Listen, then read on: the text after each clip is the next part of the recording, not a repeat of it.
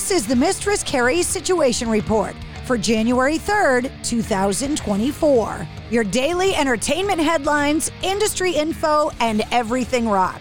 Sevendust drummer Morgan Rose is set to sit in on Late Night with Seth Meyers next week. His time with the 8G Band is going to run from January 8th through the 11th on the Late Night NBC talk show. More than 20 minutes of unseen footage from Led Zeppelin playing live at the Pontiac Silverdome in 1977 has emerged online. The 8mm footage has been synced with the original audio and comes from the archive of professional photographer Jim Speedy Kelly. The 23 minutes of previously unseen footage were recorded at the Silverdome in Pontiac, Michigan on April 30th, 1977. 76,200 attendees, then a world record for a single act show, paid $10.50 a ticket. You can check out the footage on the YouTube channel dedicated to the archive of the late Jim Kelly, who regularly shot 8mm footage of the shows he attended in the 1970s,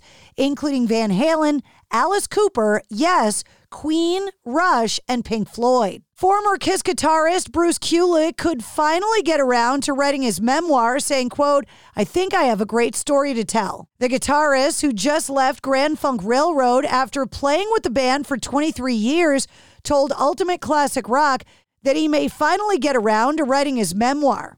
Sharon and Ozzy appear to be open to reviving Ozzfest as a traveling tour. The last Ozzfest took place in 2018 as a one off concert at the Forum in Los Angeles. The festival was originally conceived as a Lollapalooza style traveling tour and operated in that format for years after the inaugural Ozzfest in 1996. On a recent episode of the Osbournes podcast, while the family was on the topic of music festivals, Ozzy asked Sharon if she'd ever consider throwing another Ozzfest, saying, quote, not just one at the fucking forum, but a whole Ozzfest tour, he asked. She said, yeah, sure, of course. Kelly noted that hosting the festival would come down to the bands and artists being realistic with their booking fees, prompting a response from Sharon saying, quote, why is it when it comes to us, everybody thinks we are trillionaires?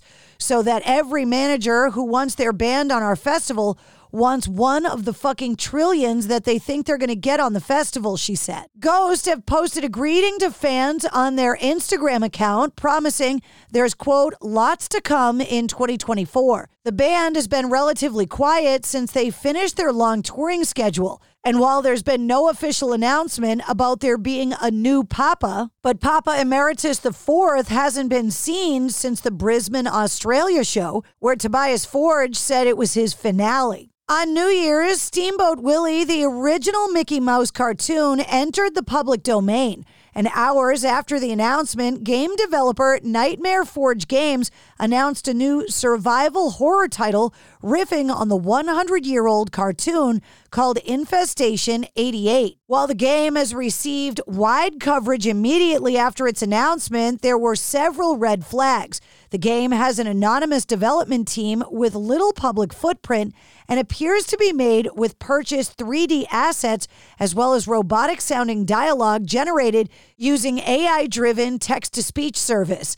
Additionally, a confluence of common Nazi reference points, 88 meaning HH for Heil Hitler, and other references like vermin and the gameplay of gassing humanoid rats has led some commentators to view the game with suspicion. There's also a new trailer for a Mickey Mouse horror film circulating around online as well. AC/DC are rumored to be making a tour date announcement at T Mobile Park in Seattle coming up this Thursday. The band, who reunited with Brian Johnson at the Power Trip Festival in October, are rumored to be playing in Munich, Germany at Olympic Stadium coming up this summer. Snoop Dogg is joining NBC Universal's coverage of the Olympic Games Paris 2024 this summer. He'll be on site in Paris to provide regular sports reports for the Olympic primetime show beginning July 26, 2024 on NBC and Peacock. The announcement was made over the weekend during the halftime of Sunday Night Football's coverage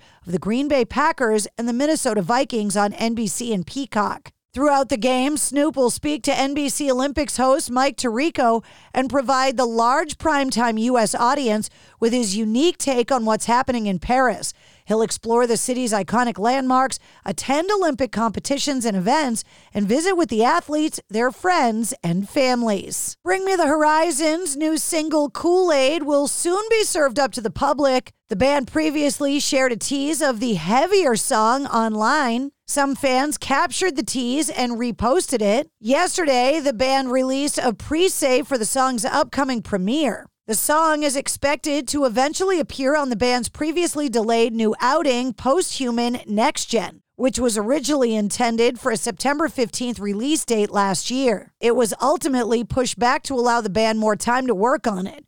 The new release date has yet to be announced. Former Slipknot drummer Jay Weinberg walked for the first time since having surgery in November.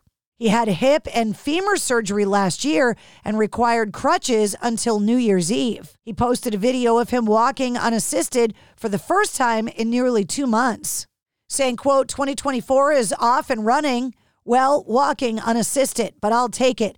Yesterday was my first full day walking without a crutch since my operation in November, and it ruled. Last month, Gene Simmons from Kiss offered fans the opportunity to spend the day with him at New York City's iconic Electric Lady Studio, scene of the band's very first recording session way back in 1972.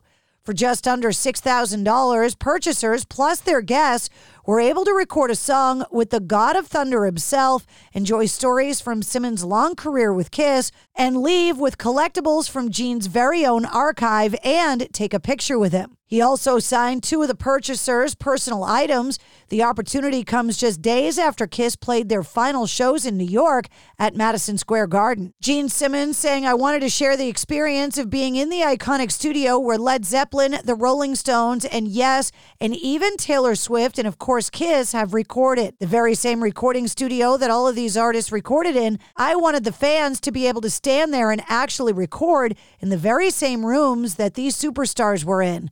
What an amazing experience. I hope to do it again. And former Dream Theater drummer Mike Mangini is thrilled to announce a special masterclass series marking his return to in person educational sessions after more than a decade long hiatus. Students can address their challenges and questions, receiving personalized guidance from Mike Mangini while learning from his solving other challenges, leveraging his expertise. Mangini provides tailored solutions while fast tracking technical and musical goals. The premier educational event utilizes Mike's Rhythm Knowledge Solutions protocols, ensuring your journey to require significantly less time and work. That's your sit rep. For more details on all of the stories, check the links in the show notes of this episode. And don't forget to like, follow, and subscribe to the Mistress Carrie podcast. New full length episodes come out every Wednesday. Episode 187, featuring Zac Maloy from the Nixons, is available now.